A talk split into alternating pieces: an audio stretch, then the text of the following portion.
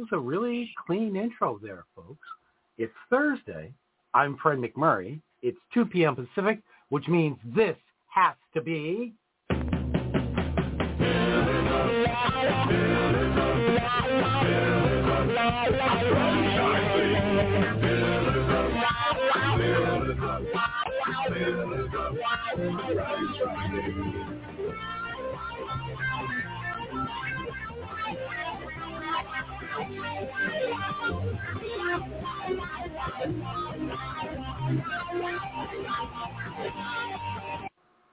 Ladies, you ready for another show? Yeah, Kristin, you're muted. I just did an Elizabeth. It's yeah. Friday Eve. Yes, it's Friday Eve. Thank Did you. an Elizabeth. Mm, very bad. Very bad. I don't know if that's the reputation I really want, but I'll guess it- is what it is. it is. It is. Welcome to Pillars of Franchising, everybody. It is Friday Eve, and we are live here with a great guest today. But first, of course, we begin each show with a word on the street. Ooh. And I have some exciting news that I haven't even told you yet. Wait, what? Seriously? Yeah. This guy that we're about to talk about is has agreed to come on the show. you got him? I got him. Haven't got a date pinned down yet, but he's he's willing to come on. So let's tell everybody who he is. His name is Oh. Sean Sharif. He's Yes. with Yum. He came over from Pakistan in the 80s. Started at low-level KFC, uh, working, you know, a, a hourly rate job, and has persisted over the years with franchising. Took a little bit of a side segue into insurance Yep. but now has one of each brand in the Yum system. He's got the Taco Bell, the KFC, the Pizza Hut, and the Habit Burger, and is Yeah. doing really, really well, and has developed this love of franchising and leadership. So Yep. I'm really excited to talk to him about just exactly how you come in as a as an 18 year old immigrant Yep. and work your way through this. He loves the Yum brand uh, franchise model. I have to tell you, you know, when I read his story, you know, I sent this to you a couple weeks ago when I first saw it, and I was like, oh my gosh, what a great story! The, a true like coming to America story, right? Mhm. And and especially over the last couple of years, there's been all this kind of you know negativity and stuff. So these kinds of stories really move me, and not only just the fact that he came here and made such a great life for himself and his family, but he had some really great things to say about franchising in general. And one of the questions, this actually came from um, Franchise 500, actually by Entrepreneur. And one of the questions they said is, what can franchisees do to uphold franchise uh, franchise franchisor Yeah. loyalty? And it was so simple, right? Just do what they ask you to do, right? And we talk about that on the show all the time about just follow the system. It's not hard from a complication standpoint. Is it hard work? Yes. Do you have to do your part? Yes. Um, but it, it's very interesting. And when they said, you know, what what piece of advice would you offer to new franchisees? He's like, don't screw anybody over, right? Just be authentic, be true, be true to the brand, do your best, right? And it- it's so simple. If you owe your employees 50 bucks, give them 55. It's not the end of the world, right? Such as Well, down to earth, pay it Yeah. forward. He he hasn't forgotten his roots. no, not at all. As in his mind, when you when he says if if you owe him fifty, give him fifty five. He said to you that's five bucks. To them, it's a meal. Yeah, um, yeah. So keeping having kept that in mind, I think makes him an even better leader. And talking about brand loyalty, he said, you know, when when you make a mistake, you might lose a customer or two, but if you do something atrocious, it reflects the whole brand. You're Yeah. the KFC guy who did this horrible thing. So he's very cognizant of his individual impact, but also his impact on a system. Yeah. And you know, I'm not um I'm afraid of food because it's not what I know, right? And everybody always says, "Oh, if you've not worked in food before, you know, that's not where you want to make your first move in franchising is food." And so, um, when I read this and the things he said about, it, I'm like, "Wow, you know, he really was inspiring for me." Um, he said, "Why have you stuck with the same franchisor all these years?" And he says, "It's just so simple to me, right? Like, if you have something good, why why rock the boat?" I know the brand. I can open a location and not be worried about how their operation's going to run. I feel that if I were to go to another brand, I'd be downgrading myself. All the franchise coaches we have are really nice people. I'm a five-star operator, but I've got 40, or I'm sorry, a five-store operator, but I have 40 people working behind me. This is exactly what we talk about.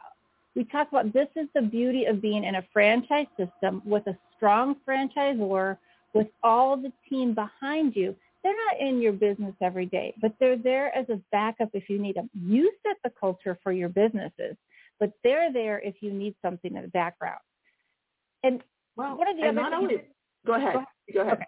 And this is really important to me because this is the one thing when I talked last week with Vetted Biz um, about Molly Maid, we talked a little bit about how these brands helped the franchisees in COVID, right? And again, so I read this, I'm like, oh my gosh, I almost want to buy a restaurant. And then I go, no, I don't, no, I don't. Um, what has Yum Brands done? Uh, uh, I'm sorry, how has Yum Brands been there for you as a franchisee? And he said they've always been coming up with new stuff, which helps us bring in more customers. And then there's the support you get. For instance, when COVID started, right away, KFC and Taco Bell emailed all the franchisees saying you can postpone your, postpone your royalty sale for 60 days or 90 days. Don't worry about it. Run your restaurant and do whatever you can. Who does that? Yeah. And then he talked about by by the brand doing that, it now allowed him to pay it forward to his employees and be, Yes. have a little more flexibility. You know, try to work with them a little bit more as people were off for being sick or off for Yep. childcare or whatever it was. So when you have a solid brand like that, that pay it forward mentality is really critical to the success of the whole entire system. And that's exactly what he did, Elizabeth, when they were closed.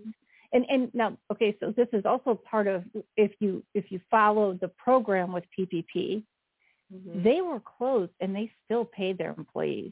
I mean, it, and so we talk a lot about culture, right? That's what he's doing is building the culture. And I really hope for him that he didn't lose any of his employees because he did the right thing with the circumstances and all. He did the best he could with what he had at the time. So hats off to him. I cannot wait to have him on the show. So I'm really super excited. I'm glad you were able to get a hold of him. So uh, Sean Sharif, we are excited. I am super excited to talk to you soon. Hats off to you Yep. And We Young will- Brand. We will pin it down in the next couple of days, hopefully. So, Awesome. yeah, it's going to be a great story. Yay. Just like our guest today. Another food, right? I like okay, so this one made me get hungry. It did. Sharon Swenson, I was reading about this and I was like, Oh my God, I'm so hungry and then I realized I didn't eat lunch. well, that's not good. Yeah. well, you need, you need to go on our Instagram page. It's very craveable. Well, not only that, but I just even went to the home site and I realized that there are several restaurants here in my area and I'm like, Oh my God, I gotta go check this place out. But wonderful. Where are you located? I'm in Chicago. Okay, yeah, I think we have either two or three locations, and we we have two very strong franchise groups that are growing throughout that area. That's awesome. Yep. I saw you got one in the city and you've got one in Naperville and I forget the second location. I think it's near the city. So, um, but first let's talk about you. Elizabeth, you want to talk about, um, Sharon and then I'm, I can't, or Shannon, and then I can't wait to talk about the brand. Yeah. Yes, let's do a little intro so people have a little background understanding from what Shannon is doing. She is the Vice President of Franchise Development at Dave's Hot Chicken, uh, a Nashville hot chicken concept based in Los Angeles. Uh, she's held this role since October of 2019, and under her leadership, they have signed over 50 operators and over 100 committed units, including a development in Canada and the Middle East. She has more than 18 years of experience in franchise development, has worked for the brands such as Image for Kids, Twin Peaks Restaurants, and Salsaritas Fresh Mexican Grill, uh, where she has supported both corporate and franchise growth. She has an MBA in marketing and uh, marketing management and global business from the University of Dallas. So that gives you a bit of a background, but I am really excited to find out how she did all this. And this, these 600 commitments were over the last two years. So Yes. during a pandemic, I think Right. this is going to be really exciting to understand exactly how you were able to keep all mm-hmm. those moving parts going under duress. Yeah. I mean, they say everything is bigger in Texas, but I mean, 600 units during COVID is like outrageously large. Tell us It is. About that. I mean, how do you do that, irrespective of what the brand is? How how do you move forward in these circumstances like that at that pace? Yeah, absolutely. So we uh, launched our franchising in October of 2019. I come on board with Dave's Hot Chicken, um, and when the when I when I joined the concept, they only had one restaurant open. Which a lot of times, you know, when they were first recruiting me for the concept, I thought, you know, the one restaurant, they're not ready for franchising. But I flew out to, to LA, met the team, realized a lot of the team was uh, the team that had been a, behind the launch of Blaze Pizza, which was a, a very fast growing concept as well. So I realized there was a really strong leadership and it was a great product. So I ended up joining them in October 2019. We did our first PR release right about that time and the leads started coming in, you know, fairly quickly, you know, had high level interest in the brand. But as we know, our, our world changed a few months after that. I mean, it was in December of, of that year that the COVID cases started being reported, and, and then it was, you know, February, March the following year that the shutdowns happened. So certainly for most franchise brands, uh, that's a scary time. And, and as everybody knows, the restaurant industry in particular got hit very hard during this time. Um, and at the, and at that time as well, the majority of our restaurants were in LA and California completely shut down. Yeah. So we were looking at it from both fronts. Um, you know, first our, our restaurant shut down, so we had to figure out how we could pivot very quickly through that. Um, and we got online ordering in place within a week. Uh, focused heavily on third-party delivery, and instead of our sales going down, our sales our sales soared. We went up 20% in sales uh, within a month's time after COVID shutdown. Um, we also have very, very strong volume, so that that helps. But certainly, um, we were very surprised that the brand did so well during COVID. Um, also, I very quickly pivoted. So I realized that I couldn't keep franchising going um, unless we could engage with candidates. And our process before had been we'd invite candidates to LA for an in-person discovery day, and they'd meet the team, and we'd tour the restaurant. We had had a, a whole approach to how we introduced candidates to the concept. And so within a week, I, I pivoted. And in my previous life, I had never used Zoom for my franchise sales process. And, uh, you know, so I thought, okay, how can I make sure that we're still engaging with candidates? We're introducing them to the concept, introducing them to leadership and keeping things going forward. So we shifted our discovery day process uh, to Zoom discovery calls. So what we do is when I engage with a candidate, um, I, if they're qualified, I get them on a call with all of our leadership and we take them through a presentation. So instead of an in-person discovery day, we're now doing an in-person Zoom discovery call.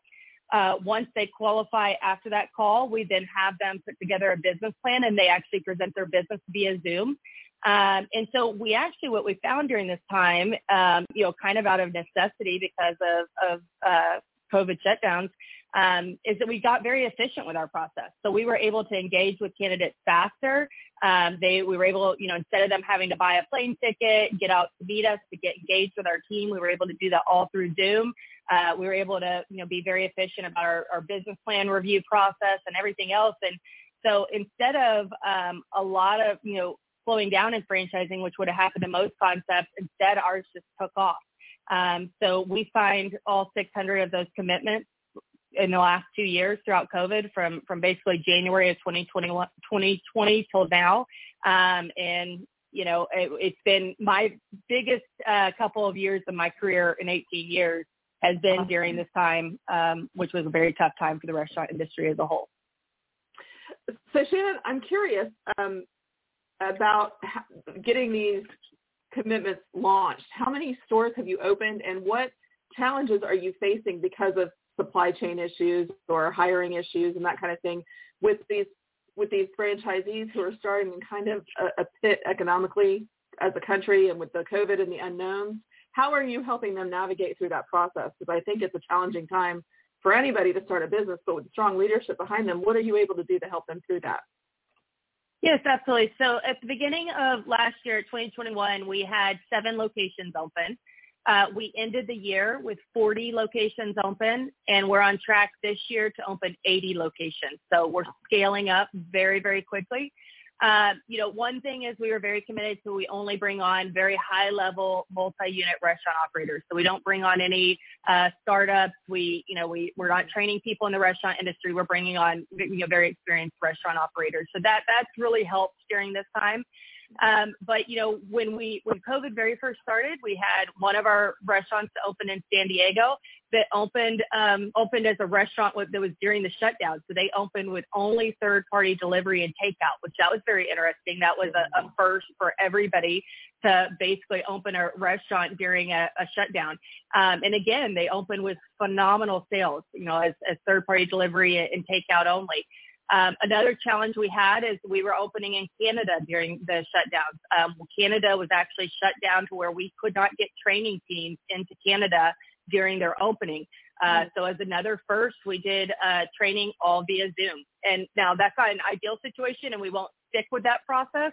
Uh, but it was what we had to do to get the restaurant open. And, and again, they opened up with phenomenal sales and, and lines out the door and, and executed operationally very well. Um, so it was really a test to our entire team of, of how to get creative about um, very challenging times during during the restaurant industry.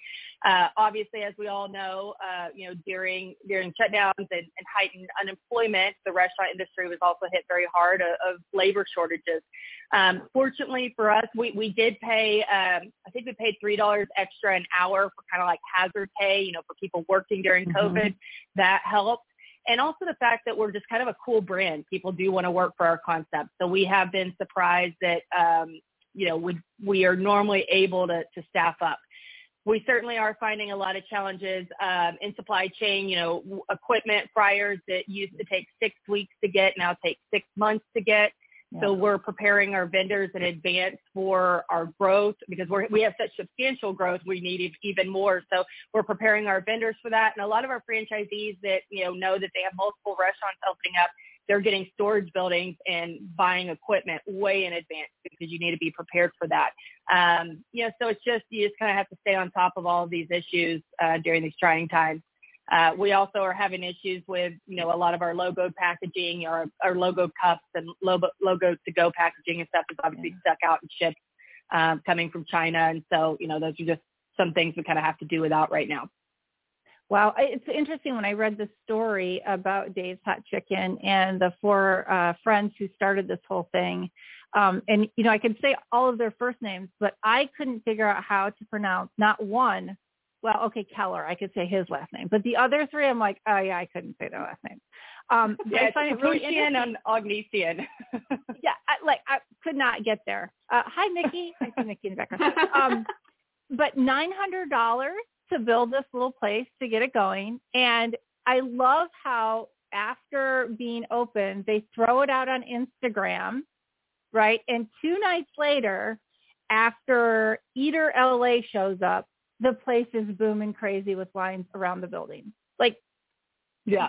I, I mean, talk about yeah, true, true rags to riches, American dream kind of story, without a doubt. Yeah. yeah, yeah. And so when you're talking about pivoting and you guys doing 600 stores and you know during COVID, I'm like, well, that's just very much like this, you know, throw it out on Instagram and and here they mm-hmm. all come. I mean, it's really amazing. They've really got a great, great story to tell. I can't wait to check it out. And, and it shows here you guys have everything from mild to reaper. And the website really, it truly did make my mouth water. So where do you see the brand going in the next 12 to 24 months? What are the goals? What are the markets you're looking to hit? Well, so I mean, we're truly growing, growing coast to coast at this point. Um, you know, obviously the brand started in LA, so originally most of our locations opened throughout California. Then we expanded to Portland, uh, to Denver, then jumped up to Chicago. We now have locations open in Dallas, Fort Worth, and Houston. Um, but I, I have recently started selling very heavy on the East Coast. So last week, just sold uh, two territories in New York for upstate New York, as well as Manhattan uh, and Brooklyn. We are growing throughout Florida.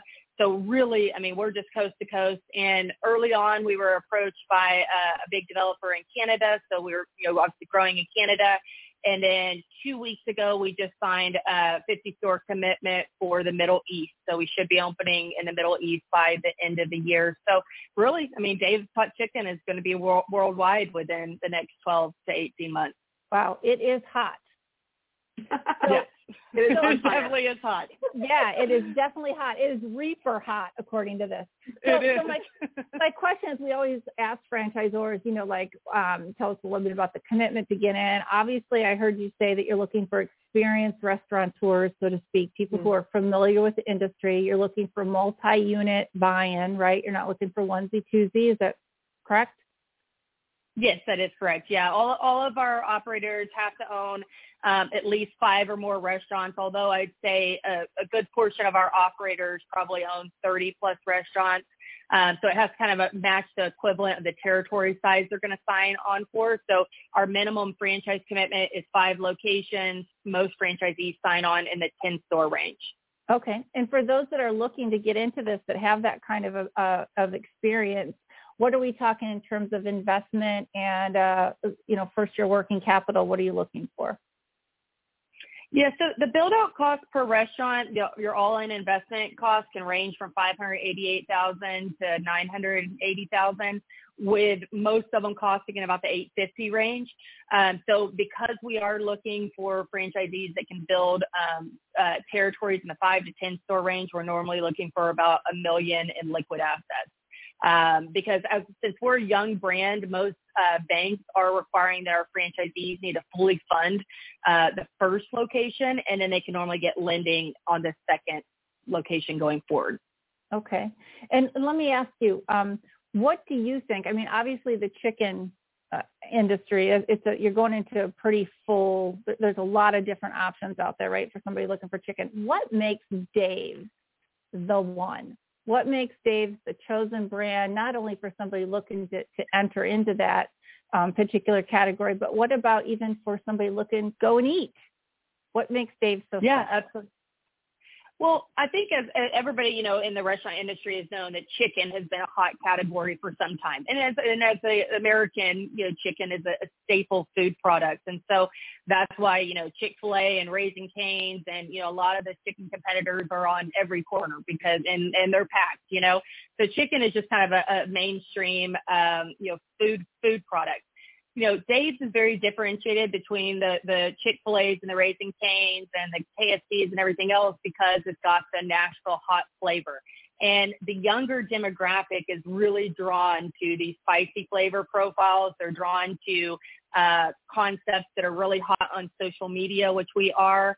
Um, and so it really is just this very craveable and bold flavor flavor profile. Um, and then you also see that we kind of hit this this opportunity right at a time that that Nashville hot in particular was becoming very popular. It all of a sudden started getting introduced on multiple different menu menus um, where they were trying a Nashville hot style flavor. So at this point, we're really the only true national player in the Nashville hot hot space. Um, you know, it's it's very popular, but it, most of them are owned by more mom and pop or one-off locations. So we really are poised to be the major national player in this segment. Okay, excellent. And so um, we, we always ask people, and obviously your um, information will be all over our website, but if somebody wants to get in touch with you or is interested in Dave's Hot Chicken, how can they go about getting a hold of you? Yeah, absolutely. So if they just go to our website at daveshotchicken.com, uh, there's a section on our website to inquire about franchise information. It's a very brief form that they can fill out, and then I uh, get back with them within 24 hours. Awesome. You are one busy lady. Yes. I appreciate It's your fun. time. I like to be busy. Yeah, well, I don't know how you do it, and we know you have children as well, and now you have a new dog, and so um, I can't imagine how you get it all done. But in all in 24 hours, I think that's fabulous. Congratulations on your great success. Um, I'm excited to see where Dave's Hot Chicken goes, especially with all of your stuff going internationally. Sharon Swenson with Dave's Hot Chicken out of Texas. Thank you again so very much for joining us, and we'll look forward to catching up with you again in the next six to 12 months to find out where you've gone. Wonderful. Thank you so much for having me. Hey, franchise owners. How is your local marketing? Do you feel like you could use some help keeping up with your social media posts and comments and reviews? Do you wonder if you could be doing more to attract local customers? Are you able to identify new move-ins to your local area? At Westbine, we help franchisees like you reach more local customers through digital marketing. With daily monitoring, creative content, ad placement, and customer data intelligence, we'll get your business in front of the people who want your products or services. We also work with franchisors who need an agency to handle the digital marketing for all of their locations. If you're ready to reach more local customers, give us a call at 805-265-5440 or visit us at westbind.com. That's 805-265-5440 or westbind with a Y dot com.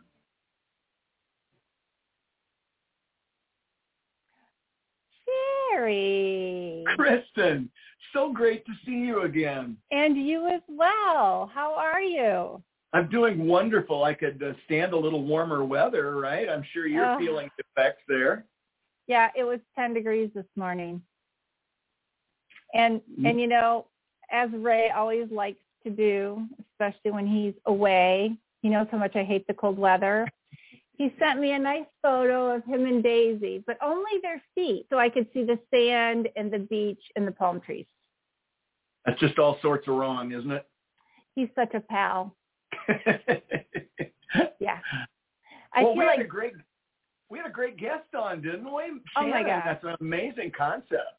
It really is. And, you know, I can just totally envision these guys out there on their first night making this chicken and then, you know, to have Eater LA come out and start Instagramming it. I mean, that's just kind of, uh, what's the word I'm looking for? I want to call it old school, but it's really, um, there's another word for it that kind of guerrilla marketing almost, only it's Yeah. the new way because it's all social media, right?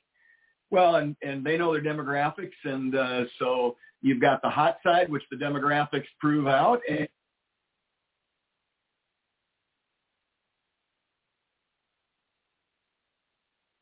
think is going to help them is the fact that they are a little more selective. They are looking for experienced restaurant owners, right? And and a lot of times in franchise we talk about, you know, not having to have experience. And in their model they've changed it up a little bit, but that's how they can explain such great growth. yeah, I mean, the people they're bringing in already understand the franchise industry. They just need to know more about um, Dave's Hot Chicken, so they Yep. understand how to present it and how to put it together and so on. So it's brilliant. Absolutely. Absolutely. Hey, so I guess today we're going to be talking about uh, some more live it to own it.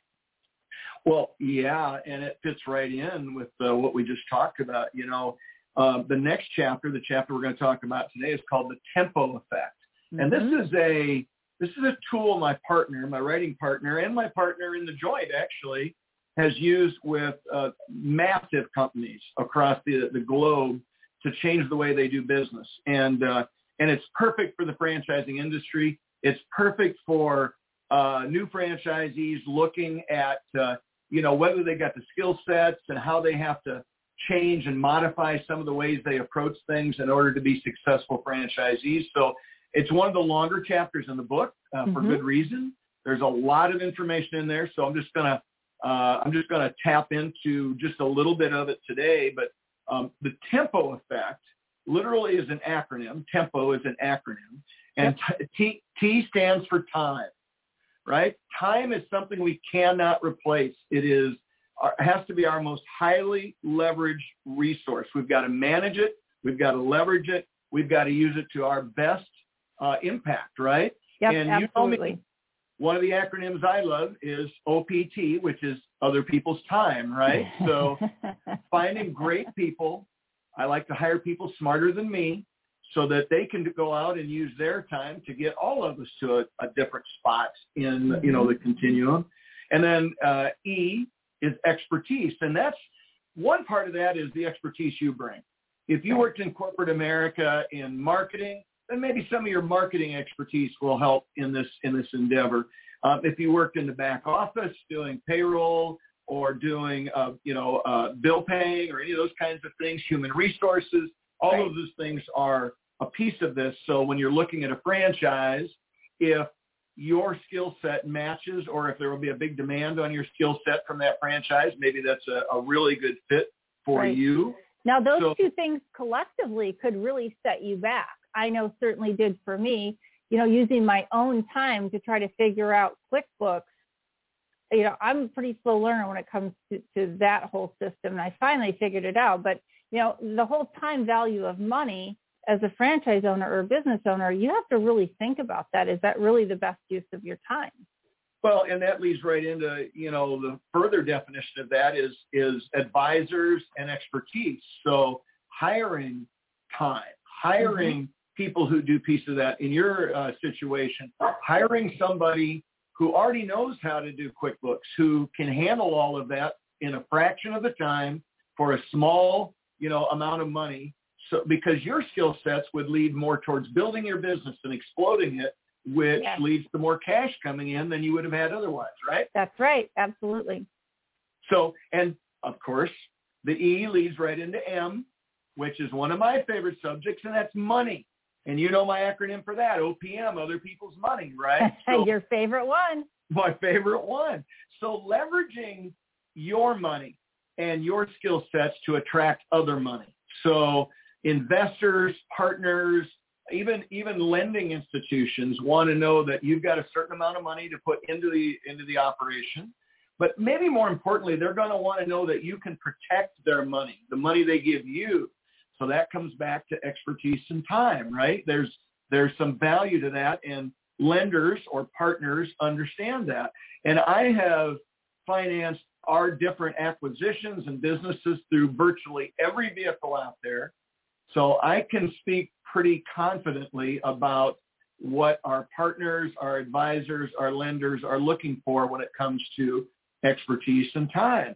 Sure, so, and that actually, not to interrupt you, but don't you find that that actually makes um, it more attractive because you have a complete package of talent rather than just one person or two people trying to do it all. You now actually have people that you could say are experts in each field, right? It's kind of the, the, sum is greater, you know, than just one. Well, that's, that's absolutely true. And, um, you know, tying back into what Shannon was talking about from Dave's Hot Chicken, you know, um, these, you know, if you're a new franchise, banks and lending institutions are nervous. So when you come in as a, a confident uh, advisor type franchisee, and you can paint a picture or tell a story, we talked about that last week, telling your story, and and you have a little bit of money to put into it and all those other kinds of things, it makes it much easier for that person to make the decision to invest in you. Again, whether it's right. a lending institution or a, a partner or whatever, they've got to feel confident about that. So time, right, is important, mm-hmm. expertise, and then money. So that, you know, there, the, the last piece about money is there ebbs and flows to every business cycle, no matter what business you're in. Right. If you are a good practitioner, a good franchisee, you understand the ebbs and flows of revenue in your business in your geographical locations. And if you understand that, you know when you're going to need extra money, in other words, perhaps a line of credit or more money from your partners to fill that void until mm-hmm. revenues pick back up and cash flow gets where it needs to be. So, you know, those three tied together are super powerful, no matter whether we talk about the next two or not, but I'm going to because that's what we do. And the next right. one is people. People leveraging your relationships, leveraging your advisors, leveraging the people in your life uh, is critical. And, you know, we always talk about having great advisors. I talk about CPAs, attorneys, and bankers as being yep. our biggest advisors and partners in our operations.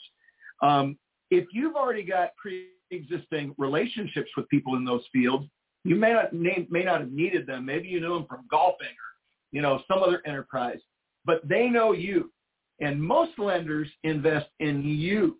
So the right. people in your life they need to know who you are prior to getting into this, if at all possible. Or again, if you've got a great story to tell so they get to know you as they're looking at this thing, people are critical. And never forget, this is this is something I learned a long time ago. I had a really good friend who was a CPA. We used him in, in some of our businesses. We were looking for a new lender. By golly, he knew a new lender. He knew somebody he had done business with. He knew somebody who was looking for uh, organizations like ours to put money into. He connected us. We did a loan. It was a match made in heaven, and I had very little to do with it other than the story. Well, awesome. and our financials, of course, but um, whole other thing. So people, and the last piece of the tempo effect is opportunities. because you never know where they're going to come from. You never know how your skill sets are going to fit into those. So looking at your opportunities, understanding them, and, and a couple stories. Again, I train with stories, right? So every one of the acquisitions we've done in our business over the years, I think we've done six acquisitions. Every one of those was related to a relationship that I built, not related to an acquisition. It was related to the relationship and being involved with that person and sharing, you know, um, inter, uh, intellectual property that we developed with our friends in the industry so that they could succeed and get to another level. So when they decided to get out, we were the first person they called. So having that relationship created opportunities.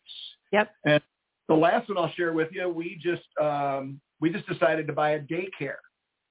Now, I had no interest in being in daycare, but the bottom line is the biggest issue with our staff, many of them are mothers, some of them are single mothers, they couldn't get mm-hmm. good daycare, affordable daycare, uh, reliable daycare, those kinds of things. Mm-hmm. So we uh, literally was uh, thinking about the problems in our industry with staff, looking at the lake, and said, you know what? If we can give them better daycare, I think that will help solidify and retain our existing um, staff, but also it will be a recruitment tool to bring in new um, so, new staff. So we bought a daycare, created a, a strategic avenue where our staff can uh, gain subsidized daycare through that. Uh-huh. So it will cost them the same or less than what they're paying right now, and they get highly trained, effective, uh, you know, forward-leaning right. education for their preschool uh, and toddler children. So that's um, awesome. Opportunities. Opportunities spin off into more opportunities and spin off into more of them. They're all related to relationships, which are people, and you yep. got to have money and expertise and time, the most highly leveraged thing that we've got to gain all of that. So um, this sets you up to learn, and I will tell you, if you get really good at the tempo effect, and this is proven, you will outlearn, outperform, and out-earn everybody else around you. That's the tempo effect, and that's the message for this week, Kristin. I think that's absolutely amazing, Jerry. And I, I have to tell you, I think we'd be hard pressed to find another group of employees that wouldn't vote you to be individually and, and your team there to be employers of choice in small business because you guys have done such great things. And for those of you who have, who have been following Jerry, I have to tell you, I am also reading his book and all this great information that he's been sharing over the last couple weeks. And we're only at chapter two, Jerry. I know, Kristin. There's a lot in there. I mean, we're only at chapter two. So if you want to also kind of follow along, again, you can get Jerry's book, Live It to Own It. It's a great read, easy read, and you will not be disappointed. Jerry, thank you again for your time and for sharing the highlights of your book here with us on Pillars of Franchising. Thanks, Kristin. But wait, there's one last question. Uh-oh. Jerry, is it still a good time to buy a franchise? Or should we flee, run in terror? Tell us, oh, Bewan Acres. You know, Fred, uh, I still believe this is a phenomenal time. Again, some of the same metrics are in place. Uh, there are people with money to lend right now. They're looking for great places to put their money that's going to be safe and give them the return they want. Yes, there are staffing issues. There's that's frankly we always have staffing issues. Right now, it's a little higher than it is at times in the past. But once again, there are always hurdles to go through. And staffing is one of the things we just have to figure out how to manage. It is manageable. There are people are looking for employers of choice, uh, as Kristin just touched on. And I will tell you, there it's one. Of, I think it's kind of a revival time in franchising. So you've got a massive exodus of people from corporate America, and you actually have one of the largest and broadest cross sections of franchises available out there right now as ever in history. So there's a lot of great opportunities. There's money to be loaned. There's expertise. There's amazing mentors like the people that are on this show. Now is an amazing time to get into franchising. So don't look back. Don't second guess yourself. Get out there and start using some of the tools that I've put in the book and we've talked about on the shore on the show to pick something. Go get one. So my only problem with your answer is you didn't phrase it the way Yoda would have, but that's okay, Yoda.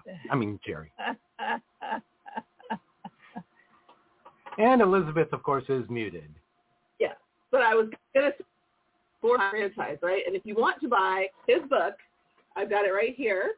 LiveItToOwnIt.com is the easiest place to find it. Um, so be sure to go out there and get one. If you have questions during the show, you can always call in at 323-580-5755. Uh, we can get questions to Jerry, to our guests. Up next, we've got Karen Kimsey Sword, who is going to continue her series on building leaders, um, which has been really interesting. So if you have any questions for her, go ahead and give us a call. Uh, um, up next, Karen. Oh, there's Karen. Hello. Hi, Karen. How are you? I'm good. Happy Thursday. Oh, that's why I love to call it Friday Eve because it just feels a little bit closer to the weekend. Me too. Yeah. So what did you have for us this week? You're doing such a great series. Thanks. You know, we're, we're going to continue on with with talking about you know um, how do we grow leaders in our franchises because that just really seems to be um, I think the biggest angst that, yeah. that we feel in franchises. Um, we're feeling the stress of of of hiring hiring hiring people, but also how do we grow and how do we keep our leaders because we know they're a really important part in making sure they're they're kind of the linchpin, right? And sure. how to work with our employees and keep our employees. And yep. so part of that today is the importance of trust and really building a trust culture. I think and, that's awesome. And how it just really plays a part in how we, we as the fran, it starts with us, us the franchisee, and then making sure that we're, we're modeling that and making sure that our, our leaders are modeling that as, as well. Awesome. Different ways of how we can begin to build trust. Okay, great. Okay, we'll start out with, first of all, uh, the number one would be, and these are my four. There's a, there are a lot we could talk about, right? But I said, okay, I'm going to hone it down to four. One is, how about this one? Say what you mean and mean what you say. Ooh, that's a good one. Isn't it? You know, because don't you think a lot of times, you know, as leaders, we'll, we'll, we'll, we'll talk, we'll talk things, we'll say, here are our values, here's how we're going to live, here's how we're going to operate, making sure we really live that. And yep. even you know, when our back's against the wall, making sure that we, we live those principles. And when we talk about culture, it's not just saying, okay, I'm going to live them. And, right. you know, I even tell my, my team is I want to live it. And if I'm not, you know, call me out, you know, absolutely my attention in a way where to say, you know, wait a minute, this isn't lining up. Making sure that our, our, our, all of our leaders, that we're all modeling this and that we're also coaching each other to make sure that we're, we're being very congruent. Yes, and I think that's really important. I think it's really good that you encourage your employees to do that. I know I do that too, and I will tell the girls, listen, I'm not feeling well today, so if I give you an off-the-cuff answer or you're like, what is wrong with her? Come in the office, close the door and say, like, okay, so that didn't go so well. What's going on today? You know, not that I expect them to, to you know, manage up all the time, but certainly if something didn't go well, I want to make sure that I'm providing the same expectations that I expect them to give to others, right? And so it's it's all setting the example every day. Absolutely, because you know, and, and we need to give people permission to do that. They're just not going to automatically do it because we're the we're the leader, right? So we make sure that we're we're saying to them, and I do the same thing where I'm like, if I if I say something, if if it comes across a certain way, ask more questions. And then again, there's that, and then making sure that I respond to it positively and don't go down their throat when they do bring something up. Absolutely. We're congruent there. Um, the second one is, is it kind of goes hand in hand. It's communicating openly, being transparent. And that's one where we can, it's funny, we talk a lot, I talk with, the, with franchisees about this and, and talk about that transparency. And they're like, well, yeah, yeah, well, well, but, or what about this? And what about that? You know, they always want to have these nuances. And they'll say, you know, a lot of times what happened is in these times, these crazy times with, with COVID, they're like, how can I, how can I be honest if I'm really honest and transparent? people might want to, they might want to leave. Um, so I would always tell them, you know, it's really important to, to have kind of like have the reality, but then also have the hope and optimism with it too. By not, not sharing reality, I think people know, they know what's going on. So by not really speaking some of the truth, so it's about, hey, we have an issue, here's what's going on, and we have a plan. So as long as we're, we're, we're, candid and we say, here's how we're going to solve it, and those go hand in hand, people respect you more and there's more of a trust where they're like, okay, I'm going to stick around here and I'm going to work together. And, and I think that's where I think instead of just sweeping difficult issues under the rug, it's really working and then and saying, here's how you can help us. And then together, working as a team, that really does build the trust. Yeah, I absolutely agree. Very good. And then the third one is, how about this one? Staying steady under pressure. And this is one that I have to practice because, you know, I'm type A and, and, and, and so I have to go take a deep breath. So it's staying steady under pressure because when you're, my dad would always tell me, Karen, when your back's against the wall, when someone's back is against the wall, that really is their true character. It's really, it's how they show up. And so what happens as the leader, many times people take their cue from us. And right. uh, yeah, it, and I had a, a leader one time that, uh, you know, a couple leaders this way, where they're really good. Right. If something would happen, they would just totally blow up. Yeah. Sometimes it's it's a matter of taking that deep breath or saying, you know, I need five minutes, walk away, and then come back around to address it in a couple minutes, right? Absolutely. Because if you don't do that and you keep doing the blowing up over time, what happens is people don't want to tell you bad news. They don't want to trust you with information. They're going to hide things from you. And that, again, really undermines, undermines the trust. Yeah. I have that issue when we, like, you know, ruin a $5,000 shower or maybe we back into a mailbox and wreck a car, you know, things like that that could be totally preventable. Uh-huh. It's hard, isn't it? yeah. I often need to take a couple of hours and a really big, deep breath. Exactly. Exactly. And, and, that's where I, I use the word grace. Okay. Yes. People give me grace every day. I provide them with a little bit of grace. You know, mm-hmm. that's been my that's been my key my key word. so, yes. Okay. Which goes into the fourth one, and that's don't play the blame game. And that one is once that starts, I've noticed if it starts in a culture, really not good. Yeah. Because, right? Because if something happens and then everybody's blaming everybody else, and I'm always like, okay, let's take a look first at the process. Because in franchises, we have processes. Sure, we do. Let's take a look at the process first. Okay, if it's not the process and it's someone, it's really addressing it directly. Yep. With them about it and talking about there is accountability there and it's also making sure that you're directed to the person and not talking about the person to somebody else. Yes. Right? And undermining them because someone's going to say, well, if they're talking about them, they're, you know, then you're going to talk about me too. Yeah. Making sure that we model that and that we also make sure our leaders are modeling it and not, and not pointing, there's not a lot of pointing fingers and yeah. pointing fingers at each other. Yeah, I agree. And you know, I think that in some some systems, the right thing to do is to make sure that you build in the right accountability tools, so yeah. that you can't have this kind of point the fingers both ways. Make sure that you can clearly define what where did the process fail. Absolutely. Right. Absolutely. Oh. So. You know, because then it's not it's it's it's not necessarily sometimes the people. It it could be a process. Sure. And if it's people, you're right. There's the accountability in place where then you can handle it and that's trust too, because when they sure. the way you handle it, other people trust you because of how you handle it, and then also as your other leaders have handled it too. Yeah. Often we used to say, you know, this this is no longer a training issue. Now this becomes a performance issue, right? Exactly. Exactly. So, and, and again, how you handle that sets up the the trust for the organization, sets up trust for the leaders, and when mm-hmm. that's how you operate and work, they want to work for you.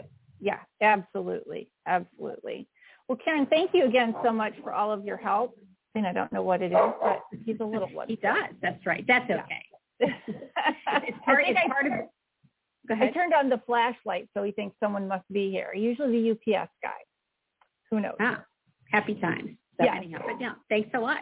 Thank you. Yes, thank you, Karen. I really appreciate you um, coming to share some of your tips with us again, and we'll look forward to seeing you again next week. And for those of you that joined us again, uh, next week we will be back with more pillars of franchising. Um, I do want to remind you that if you are thinking about buying a franchise, if franchising interests you, if you think that it's something that might be up your alley and you want to explore some of the opportunities available, Pillars of Franchising does offer a consulting uh, aspect to it. So please go to the, the website, fill out the Your Dream Starts Here uh, portion, and we will certainly get in touch with you to discuss what kinds of brands seem to fit with the lifestyle you're looking for, the budget that you have, and the skill sets that you want to use in your business. Again, this has been Pillars of Franchising. We would like to thank Shannon Swenson for joining us from Dave's Hot, Hot Chicken. um, for coming on the show today. And please be sure to like, share, and comment on this episode. And as always, we want to thank Ray Pillar, David Kajanic, Jerry Akers, our Million Dollar Mentors for their insight and wisdom. I am Kristin Selmeczy, your fourth Million Dollar Mentor, and together we are your resource for franchising success. We help you buy and grow your franchise to make your dreams a reality. This has been Pillars of Franchising, and the dream starts here.